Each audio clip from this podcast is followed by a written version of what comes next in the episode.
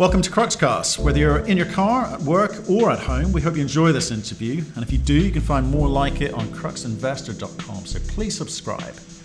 Hi, good morning. My name is Justin Dime, Chairman and C E O of Schwazze, the largest vertically integrated cannabis company in Colorado. Glad to be with you here today. Justin, well, thanks for joining us. Um, I, I thought I'd take the opportunity to speak to you because we were involved with the cannabis space, investing in the cannabis space back in the back in the day, heady days of two thousand seventeen, eighteen, I, I suspect it was. Um, but it, you know, and it was a meteoric rise. People made a lot of money, and then it fell away as quickly as it came, and people lost a bit of money. So there's kind of some mixed perceptions about the cannabis space and what's going on out there at the moment. So we're going to talk today about Schwazze, and you're going to perhaps help us with what's going on in the industry too. So uh, thank you very much for that. Schwazze, what does that mean? Schwazze is uh, a technical term that actually facilitates growth of a cannabis plant. So it's actually the defanning of plants during the growth cycle uh, to basically get rid of the uh, to get rid of the the, uh, the leaf structure, so the actual stem and the root system can actually grow, broaden, and get more nutrients to uh, to what we're trying to drive at and drive uh, the flower uh, flower development. So it's uh, it's absolutely about growth and good, strong growth with bringing great nutrients to produce the the highest quality flower. Okay, okay. So optimizing the bud size, is that is that roughly rough trans- yep. translation? Okay, good. I'm there. Okay. Um, look, I think people have got perceptions about the cannabis space as being a little bit of the Wild West. It was a very nascent industry back in the day, say, you know, meteoric rise, meteoric fall. Um, people are maybe a little bit nervous about getting back into that. There's other things that they should be looking at. What on earth has brought you to this point? Why have you decided I need to invest in and build up a cannabis business? You know, I, I think that's probably a gentle term to talk about the wild, wild west of cannabis several years ago. But uh, actually what's what's taking place now is a, you know, is the professionalism of a very large industry that's, uh, you know, that will be equal to, if not larger than the wine business or the spirits business down the road. And, you know, much like our predecessors in the early nineteen hundreds, uh, when alcohol was uh, in its prohibition stage with the Volstead Act, uh, we're in the same position. So we're very close, I believe, for uh, the reins to come off on prohibition and for cannabis to be legal in a vast majority of the states. So we're very excited about that. And if you look at it, cannabis is uh, cannabis does a lot of good for people, whether it be for arthritis, whether it is for headaches, whether it's to treat cancer, and uh, you know other other different ailments, whether it be uh, joint pain or anxiety, et cetera, or simply for social means and picking an occasion to go, you know, to go watch a uh, to watch a movie, to go out and watch a watch a live show, et cetera. So it's, um, you know, it's proving to be an important part of the U S life. And you're seeing a lot of folks coming into the category from a consumer perspective. We're starting to see more women uh, coming into what's historically been more of a male uh, dominated category. So, you know, we're in our, we're in our early, uh, early stages of development, but it's incredibly exciting. Uh, we love Colorado. Colorado's got very stringent rules and regulations about uh, legal growth versus the illegal market. So it's very easy to do business here. And uh, we happen to be sitting here in Denver, and it's the second largest uh, cannabis market in the country. Okay, well, look, I, I do want to come on to all of the the upside, the, the benefits that it has. But like I say, I, I just want to kind of, I need a building block from which to, to, to you know, grow my investment thesis. And it, it's when the, when we've had companies come on this show and talk about cannabis and, you know, their their where they want to position themselves in the in the cannabis market, whether whether it be medicinal or other or, or you know adult or recreational, it the teams are young, they're very enthusiastic, they've got lots of ideas about how business works, but no experience, no capital. And th- that kind of business acumen that I would look for as an investor just isn't there. So, you know, what makes your team so special? Yes, you know, and, and cer- certainly there are there are individuals in the industry that have great that have great perspective on products and terpenes and T H C content and how the flower uh, is grown and where it was grown and what sort of phenotypes and strains it came from. So you have individuals that have, you know, really great, great perspective on that. I think, uh, cu- cu- you know, coupling that with individuals who know how to develop strategy, who know how to develop a vision around building a company, uh, building blueprints on how you want to run retail dispensary stores and what good looks like and what consistency looks like seven days a week, three hundred sixty-five days, uh, bringing disciplines around how you buy products and what quality of products you source and making sure they're the highest quality and they're taken very, very well care of as they're being developed. I think those things matter. Bringing a team in that's got great uh, financial discipline. So understanding what your costs are, understanding what your overhead costs are, understand how to budget that, understanding how to get operating leverage. Once you start growing more and more retail and more and more revenue in a, on a fixed uh, cost basis, and being able to do that. And then obviously being good stewards of capital, putting capital in places that are going to create competitive advantage for you over the long haul and that are good, that are good bets, frankly. So I think those types of things really matter in terms of developing uh, what we're trying to develop here. And that is the most admired cannabis company in Colorado.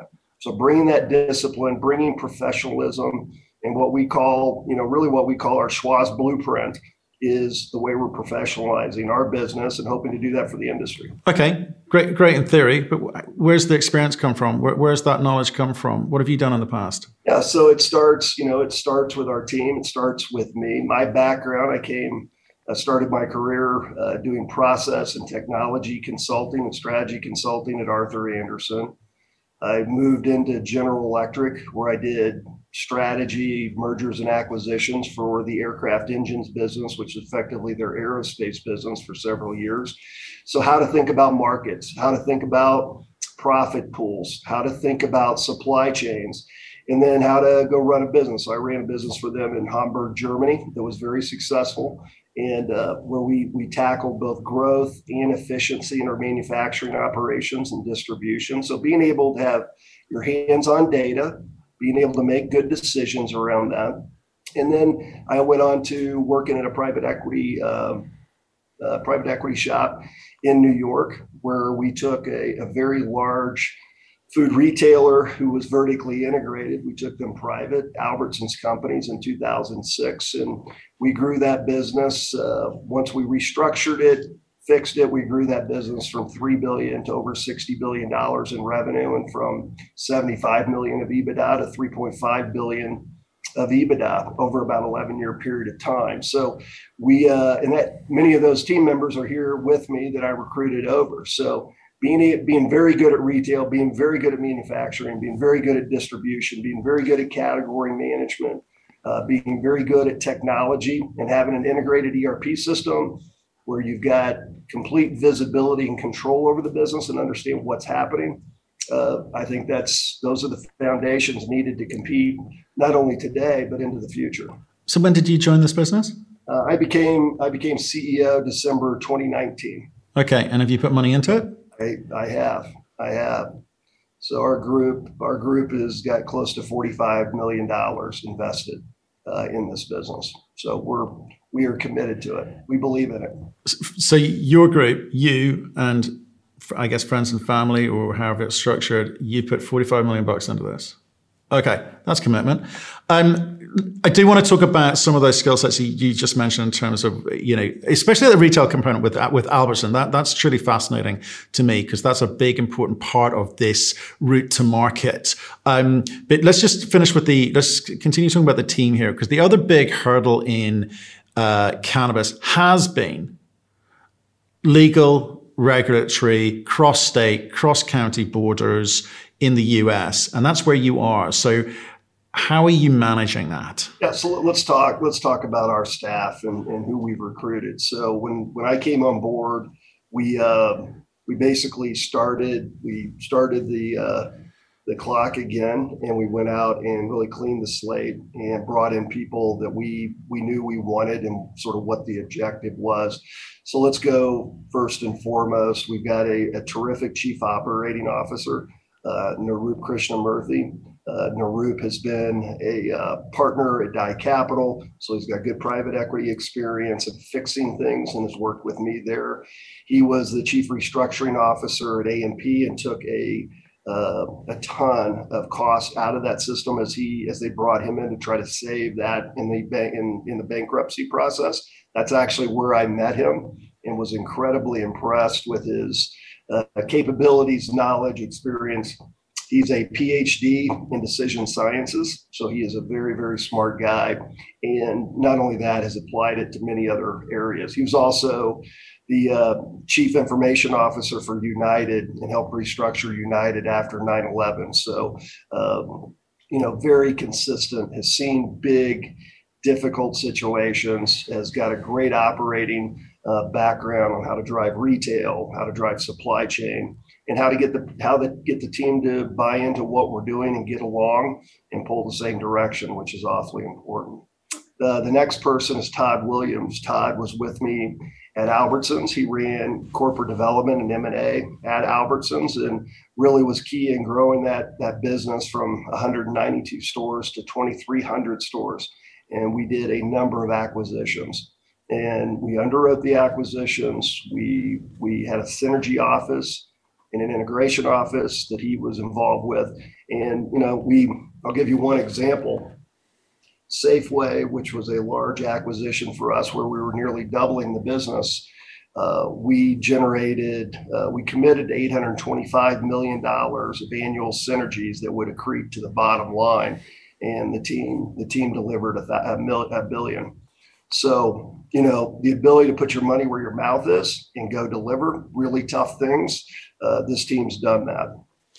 And uh, the next is Nancy Huber, our C F O. She has been a C F O in uh, C P G areas, uh, tech companies, has been a public C F O, brings a lot of integrity and calmness and how to get things done, making sure accounting's right. Uh, she's put in a budgeting process, so we're very disciplined around that, doing zero-based budgeting, and has done a nice job with really standing up our financial infrastructure, F P and A, and the other things that we need to do. And she, uh, she's got she's got an engineering degree from Purdue, very smart, and has an M B A from Northwestern Kellogg School of Business, which is uh, you know a top five M B A program. So Nancy's been a, a key add. And then on my executive staff, the last person is Dan Pabone. Dan serves as our general counsel and head of government affairs. Dan is a, a very talented guy that Uh, we handpicked uh, a couple of years ago. He was actually uh, the guy that put the rules in place in Colorado on how to on how to regulate cannabis. So he was on the House of Representatives and uh, was asked uh, to lead that. So he's put in a great set of rules. Those have adapted over time, and he's consulted all over the country and all over the world on how to set up uh, cannabis regulation. So Dan, Uh, one is very incredibly smart, knows every nuance of of the regs, as well as uh, has great relationships here within the state, with the governor, with the mayor of Denver, with local jurisdictions all over the state, and is well thought of in, in Washington, D C as well. So uh, that that's sort of the senior team. And then below that team, we've got, you know, we recruited a gentleman to run data sciences for us so we can look at consumer behavior, path to purchase. He ran global data sciences for Under Armour. So we've got a very good team there. Uh, we have our individual that's running retail for us, Colin Lodge.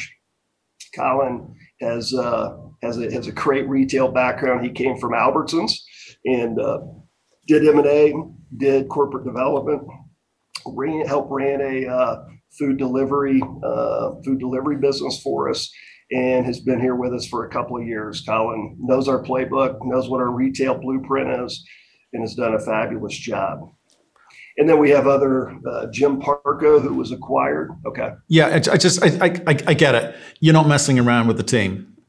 That's what I'm hearing. You, you've, you've gone for the A team, or as an analogy people use, you, you, you built, you built a, Ro- a Rolls Royce, but at the moment you're like like a Prius. You're a one hundred million market cap. So why did you feel the need to spend that money to get that team in now and not just so, something that was fit for purpose for where you're at in the process? What, help, help me with the help me with this, because you, you've, you've you've taken a three billion company to sixty billion.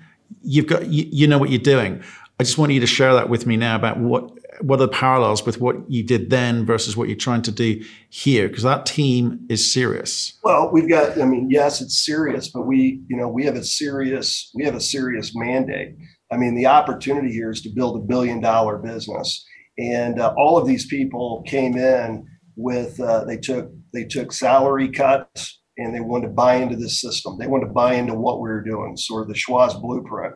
And they're going to have upside with uh, being an owner in this business. So they've really bought into what we want to do, and we want to go fast. So for us to go fast, I need an outsized team in terms of capabilities to go do that. And I think speed is absolutely critical. I think speed will be our competitive advantage as we go out, identify, underwrite, close deals, and then integrate them and then rip the synergies out of them and make sure we're delivering. So that's why we that's why we sized it the way we wanted to. And by the way, when you look at how we're running this from a lean perspective, I would put our our headquarter costs as a percentage of sales to anybody in the industry. We still run very, very lean, and people are very talented and they do multiple jobs. Okay. The Colorado, uh, well, I'm looking at some numbers you've actually provided in your, in your uh, PowerPoint, which is the U S cannabis revenue estimated uh, by twenty twenty-two to be two point five billion dollars, Colorado alone, okay, which is where you operate today. So you're talking about being a billion dollar company. So let's let's break that down. Let's let's let's let's let's start from the beginning. So how do you get to a billion dollar company in Colorado, or are the ambitions bigger than that? Yeah, the ambitions are bigger than that. I you know our ambition is to build a five hundred to six hundred million dollar business in Colorado. Uh, the blueprint that we've developed here that we continue to uh, perfect is something that we will apply to the next state and perhaps to the next state. So we very much would love to become a, uh, our ambition is to become a super regional where, you know, you're in a geographic area where you can share best practices. Uh, granted, the supply chains all have to be separated and reside within their own respective state. However, people will travel. Uh, we can move people around. We can move store directors. We can move general managers around. We can move people that are running manufacturing plants, cultivations, and move them around in a geographic area. So we can uh, continue to uh, really manage our culture and make sure we don't deviate from that culture and what we stand for and how we want to go compete and win. So that's that's where we're headed. You know, when, and when you look at the vision, the vision that uh, we all we all signed up for. The vision of this company is to be the most admired company in Colorado and the markets uh, where we participate. Uh, we do that by going very, very deep in the state. What do I mean by deep? Deep and broad. We want retail. We're going to lead with retail stores. Retail stores in every corner of Colorado. Western Slope, uh, Western Side, Northwest, Northeast, Southeast, Uh, Southwest, Denver Metro, all the way up through the I twenty-five corridor. We have tons of growth to continue to roll out stores there. And uh, we're going to continue to do that. And the way we get there is we've got a great ground game with our real estate personnel going out, building relationships with uh, commissioners and town councils and mayors and uh, all through the state uh, with the government and, and finding new licenses, finding new stores, acquiring independents that may be running one or two stores that are tired of the uh, twenty-four seven retail experience, because retail is hard.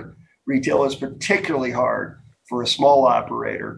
And, you know, it's hard to keep up with, with companies that have size, scale, and can continue to bring talent in, rotate talent out, and uh, can outspend you. So that's uh, that's really what we're doing in Colorado. And we'll we'll end up building that shelf space uh, throughout the state.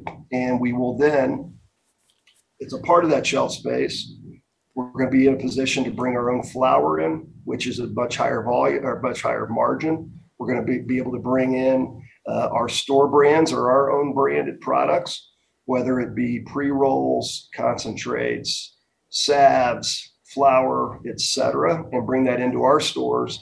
and, and build loyalty, build a reputation of quality and availability, and build those brands. And then we'll take those and probably go a more premium product, and then we'll be able to sell to the other independents. So that's that's sort of the sequencing of the blueprint. Establish okay. retail, establish retail, sell our own flour, sell our own brands, and then build premium brands that we can we can sell into uh, other other folks. Okay, so a few, a few things going going on there, one, which I want to talk about, which is basically your, your business model. So I, I get that you've come from a retail background, you know, with Albertsons and and, and Cerberus. What if we, when we when we you know back in back in two thousand, when you know internet came along, and they go, oh, bricks and mortar are dead, and then, you know, for some sectors it, it was true for a while, and we've seen that again through this kind of COVID period, people you know going online in their droves and buying stuff online.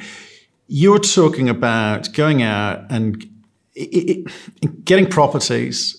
You've, you've got to brand those things. You've got to uh, kit them out. You've got to staff them. You've got to you pay your rent and all the other kind of ongoing costs associated with that. Why, why is that the kind of cornerstone strategy for something like this, which surely is going to be much more easily distributed online? You, you can build up an online presence and, and do this. Why, why, do, why is re- physical retail important to you? Yeah, two, two comments. Um, One is we want to be able to meet the customer where they want to be met. Uh, occasions dictate when, how people shop. We've seen that in food retail. We've seen that in other sectors as well. So, you know, there's a time, there's a time when, you know, uh, mom or dad of the household wants to go to a store and pick out some variety for Friday night. They may want to have a, they're having friends over and they want to pick out a new strain of flour, or a concentrate, or a gummy, or an edible, or a pre-roll. There are also times when they want it delivered, and uh, they don't have the time to go do that. Or, you know, you have someone who's kind of curious, uh, but not super comfortable coming into the store just yet, as they're going down their uh, their uh, their path with getting to know cannabis. So it's safer to have that delivered. So the way it works is we will have a network of brick and mortar stores. We also have an omni-channel capability. So you can do curbside pickup. You can have same day delivery, next day delivery, and we're testing, measuring uh, the last mile with with outside parties as well as our own trucks, our own employees. And uh, we're doing some of that test and measure as we speak. So we're we are delivering today in Aurora. Um, so we're watching we're watching the basket, we're watching the contents, we're looking at the consumer data, who's buying, why are they buying, what's the occasion, and learning a lot there. So, oh, that's interesting. You know, and, an- and another thing, Matt, is the way we're set up in Colorado. A buyer must purchase from a brick and mortar store. Uh, and then it must be shipped from a brick and mortar store. So it's very much a part of the omni-channel ecosystem is having brick and mortar stores uh, with same day delivery, next day delivery, and curbside pickup. So, you know, that's an advantage for operators in Colorado. So you can't have someone come in with a cannabis sort of Amazon model where they're going to set up just, you know, fulfillment centers and ship all over the state. So the anchor point of the retail eco center or ecosystem is the brick and mortar dispensary. So that's why we're putting a lot of muscle behind building a big, broad set of dispensary uh, locations across the state. Okay, so that that's the kind of adult recreational. In fact, that's interesting, actually. You use the word recreational. Most people have, you know, up until, you know, the past few months have been talking about the word adult because recreational had a bad connotation or a negative connotation to it, but in America, everyone understands that. There's there's no negativity towards that. You know, certain people do. We use it interchangeably. I'm, I'm happy to I'm happy to use adult use if that's if you think that plays better. We talk about it either way. And on the on the medicinal side, is that something that you'll get to, or you, is not part of your model or revenue projections? You know, we we certainly see uh, there there are continuing to be medical uh, medical only dispensaries, and we will add a few of those in certain geographies on a select basis, where those geographies only allow medical uh, medical cannabis. But in general, the market, once once you have adult use, uh, the market swings pretty dramatically uh, over to the recreational side. And on the medical side, you can buy more, you know, you can buy buyer, bigger quantities of T H C um, without any taxes. But in general, what you see is you see a migration from med to rec uh, over time. And is that partly because the difficulties are operating in that space? Is it medical, pharmaceutical, very heavily regulated, the distribution channels and, and the players involved do control large swathes of your ability or a company's ability to make margin. So is that is that part of the consideration, or is it just more that you see the, the future of this market? And no, it's, I think I think for, for the consumer, for the consumer, certainly heavy, heavy users that are treating cancer, uh, pain, Uh, back pain, arthritis, et cetera, you're going to continue to see them probably buying medical uh, medical grade uh, cannabis. So they just get more T H C. So w- when you think about that, that's going to continue to be the place. But you're going to have to, but to do that, you've got to get a medical card, and you got to continue to have that medical card from a doctor, uh, continue to keep that refreshed. So it's just a little more inconvenient than simply walking in and buying buying cannabis on an adult-based uses. Okay, so that, that's interesting. So I, I want to also go back to something you said earlier, which is you will grow your own, right? Now, if I look at the uh, industry, well, Albertsons would be a prime example of that. You would never have dreamed of owning a farm, I suspect. Would you? We, we did not. We didn't own a farm, but you know what? We actually had twenty manufacturing facilities. We manufactured our own milk, our own ice cream, our own bread.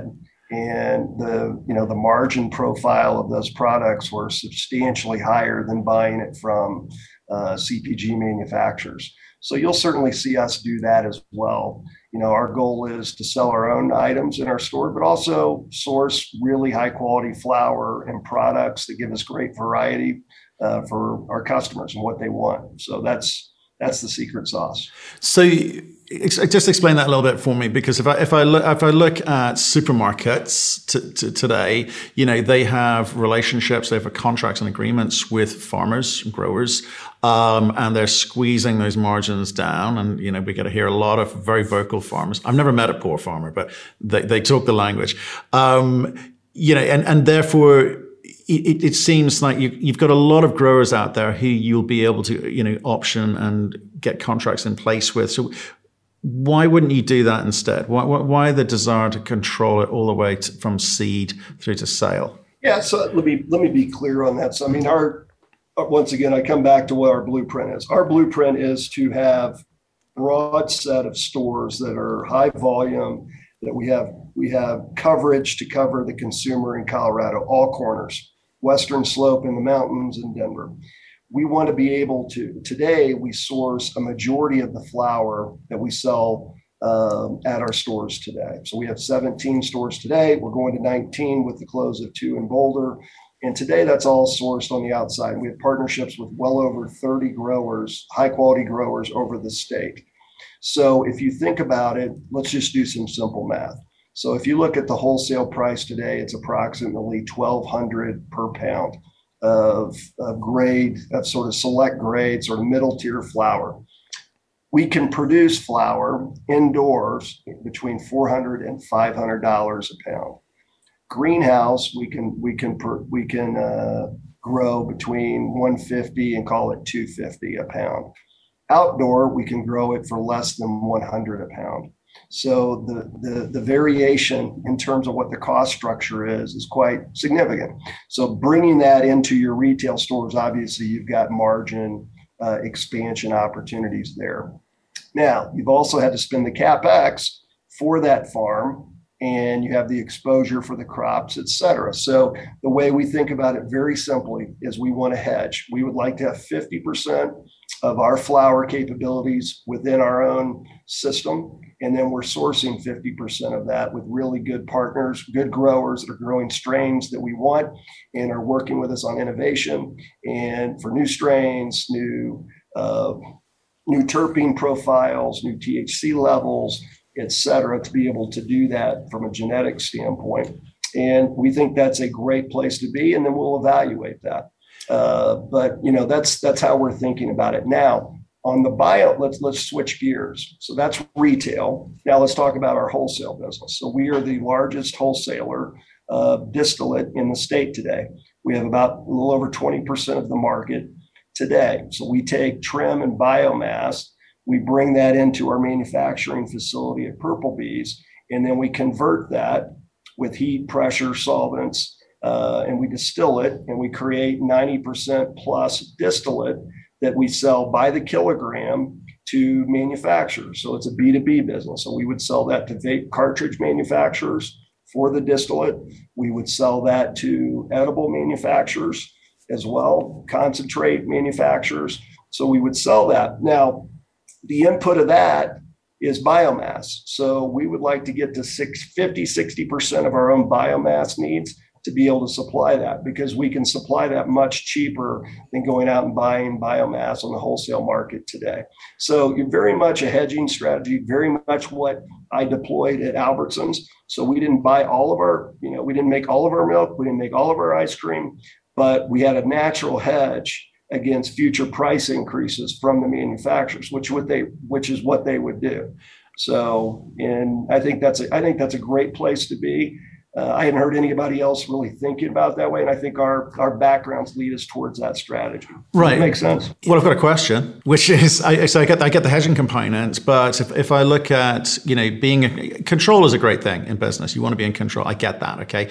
Um, certainly given where you come from, but the kind of CapEx component, disease control component, and all the other risks that you're going to have to mitigate, control, and spend money doing when you're a one hundred million dollars company, that, that's the decision-making which intrigues me and go, well, actually, do you know what? It's worth it because what? It's worth it. Why? It's worth it. We have our own proprietary growing uh, methodology called Three Alight.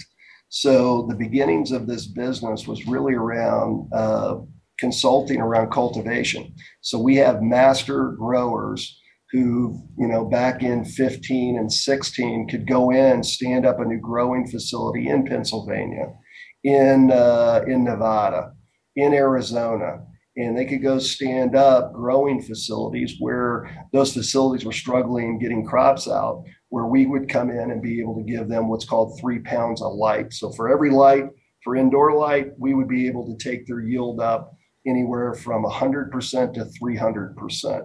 So we have that capability within our within our uh, ranks today. So that's preventative, you know, that's preventative uh, uh, maintenance of, of the equipment. It's looking at, at uh, nutrient provisions. It's looking at the growth cycle. It's looking at uh, humidity, all the controls around doing that, and, you know, managing disease and managing pests. And we've got a full a full process and a blueprint for doing that, and we feel very confident. Uh, you know, we've got we've got almost a decade of experience in doing that, and continue to refine that Three Alight process. So that gives us great great confidence. Okay, so you got got the experience and track record, but none of this is theory. Not none of this is new to you. Okay, got it. I, I'm going to kind of skip through. We got a lot. We got a lot. We got about ten decade of scars. Yeah, it's the best way to learn. Um, okay, I want to kind of skip through a few topics here because I'm, I'm so I'm actually really really intrigued by this. I wasn't expecting to like it. Uh, I do. So I want I want you to come back on and d- do a deep dive elsewhere. But, but but and I was also conscious of time for for both of our sakes at the moment. Is but I do want to finish finish off with your M and A strategy. You're you're quite acquisitive. Now I've referred to a lot of you know. naive individuals coming in here have got ex- experience in one aspect of this, or, or belief that they can crack the market where others haven't, or they've got a product or a, uh, some sort of strategy which will allow them to succeed where others haven't. And they, a lot of them have fallen over. But based on the numbers for, you know, Colorado, you know, twenty twenty-two, two point five billion. Actually, I'm looking at uh, California, four point seven billion, Florida, two billion. I mean, sort of circa twenty-three billion bucks worth um, of cannabis revenues that you're talking to me about for twenty twenty-two. It's getting to be a sizable market.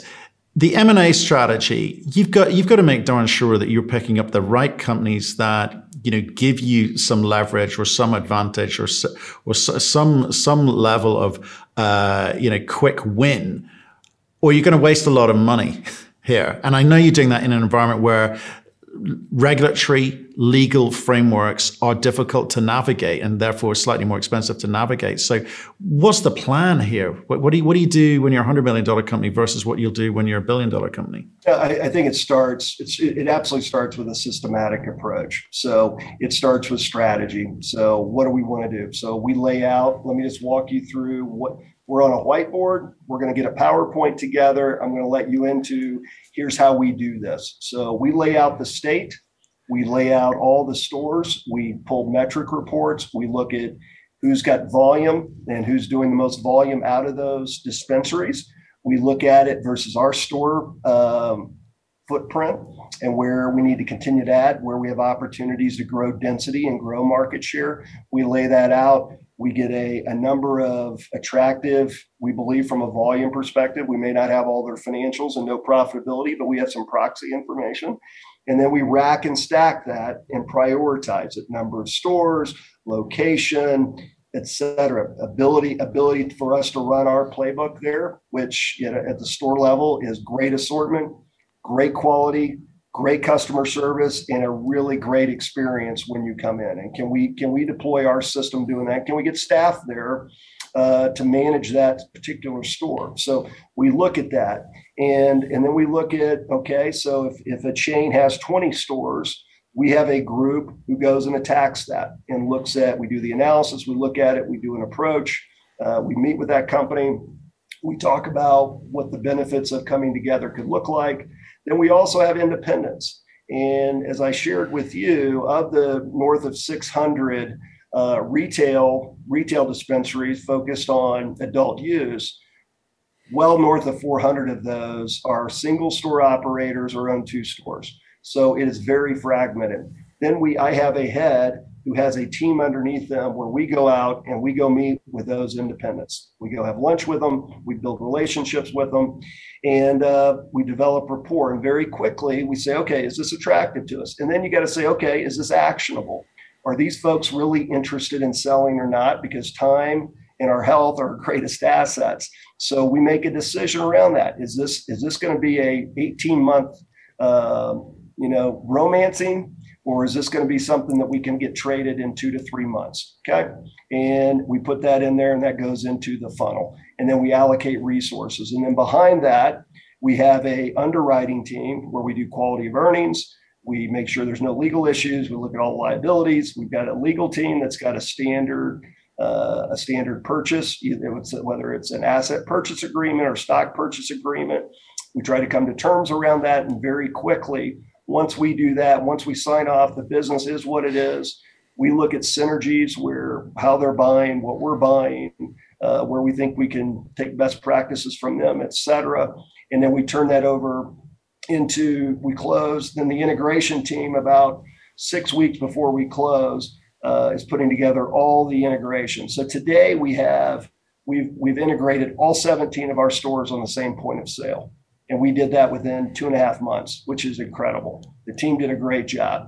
Uh, and I brought somebody over who's done merger integration work at two other places, who's worked with me. So we have a system, we have analysts, they know data, they know people. We got to pay people right. We got to get pricing right. We got to convert the store, et cetera. So they've got a system in doing that. And then the back part of that is we've got a scorekeeping group. So we have a synergy realization office. And uh, that group is run by our data science group, and we run it like a business. So we have a P and L. Here are all the synergies. So we said we're going to get X amount of, of growth synergies, margin synergies. Uh, here's how many new products we're going to add to the store, and we're going to measure that. Here's our cost takeouts. Uh, here's what we're going to do from, from electricity, from whatever. We put all that in and say, okay, here's the scorecard. Now let's see how we do. And, you know, we We obviously want to underpromise and overdeliver, so we develop credibility around doing that. And that's the, you know, that is the blueprint. Okay. And you got to have a team out working every jurisdiction, all corners of the state. You know, we're working on probably twenty different cities right now, and that requires meeting the commissioners, meeting the mayor. And it is hard groundwork. And, so it you know, also requires money, though, Justin. So what, what? I don't. I don't see anybody else doing that today. No, I've certainly not heard of it either, but it will require money. So what are you going to do about that? Are you going to keep piling money in, or are you going to have to go out and raise? You know, I think we're going to have to continue. You know, the way we structure our deals generally, uh, we're buying companies anywhere from two to three times EBITDA all the way up to five times EBITDA. We trade today, we're undervalued at ten times. So these are accretive deals. They're all profitable. And then if with synergies, we can be able to buy them a little bit cheaper than doing that. But that's that's the way we're thinking about that. The way we structure our deal, which is what your question is, we typically will do cash. We'll typically take a seller note that is better than capital markets today, that gives us a little better cost of capital. And then we provide equity. And those range depending on what the negotiation is. So that cash component piece of it, we're sitting on, I think uh, last quarter we announced we were sitting with twenty-one million dollars of cash. We're generating free cash. So some of these acquisitions will be paid out of our balance sheet in cash flow generation, some of which are a little bit larger. Uh, we're going to need we're going to need to raise some capital. The good news is cost of capital is coming down. The good news is with size and scale that we have, we're attracting uh, more pools of capital. So there's actually competition and bidding friction uh, when folks are looking at us, whether it be on equity or whether it be on a on a debt basis. So uh, we have to raise capital. I think the markets are open for us. Our story is resonating. Uh, we're, we're a contrarian. Uh, our strategy is very different than the M S O. Who wants to be in thirty states or twenty-five states. They want two or three stores in each state to say they've got coverage and they've got, you know, and they're building it that way. We're building it differently. We're building it from our foundation is going to be retail, where we can grow market share. And that gives us the opportunity to build brands, to develop our flower brands, build a really great business. Then we can start launching premium brands within our stores, selling it within Colorado. And then whatever the next state is, the next state, that's how you build brands. And that's different than what other folks are thinking about, but that's a way to do this thing over the long haul. That's why we're different. That's why I think the strategy is uh, is one that's worth worth taking a look at. No, it's, it's definitely interesting from that perspective, and, and perhaps we, like, I keep threatening to wrap this up, but I keep thinking of other questions, is you're on O T C Q X at the moment, right? Um, which is great, so people can, can get access to this, but plans, bigger plans than that down the line, or is that again a constraint because of the legal and regulatory component of cannabis? Yeah, Matt, great question. I mean, today, today because cannabis is a Schedule One drug uh, at the federal level, uh, as a U S operator of plant-touching operations, we are not, we do not have access to the NASDAQ or the New York Stock Exchange.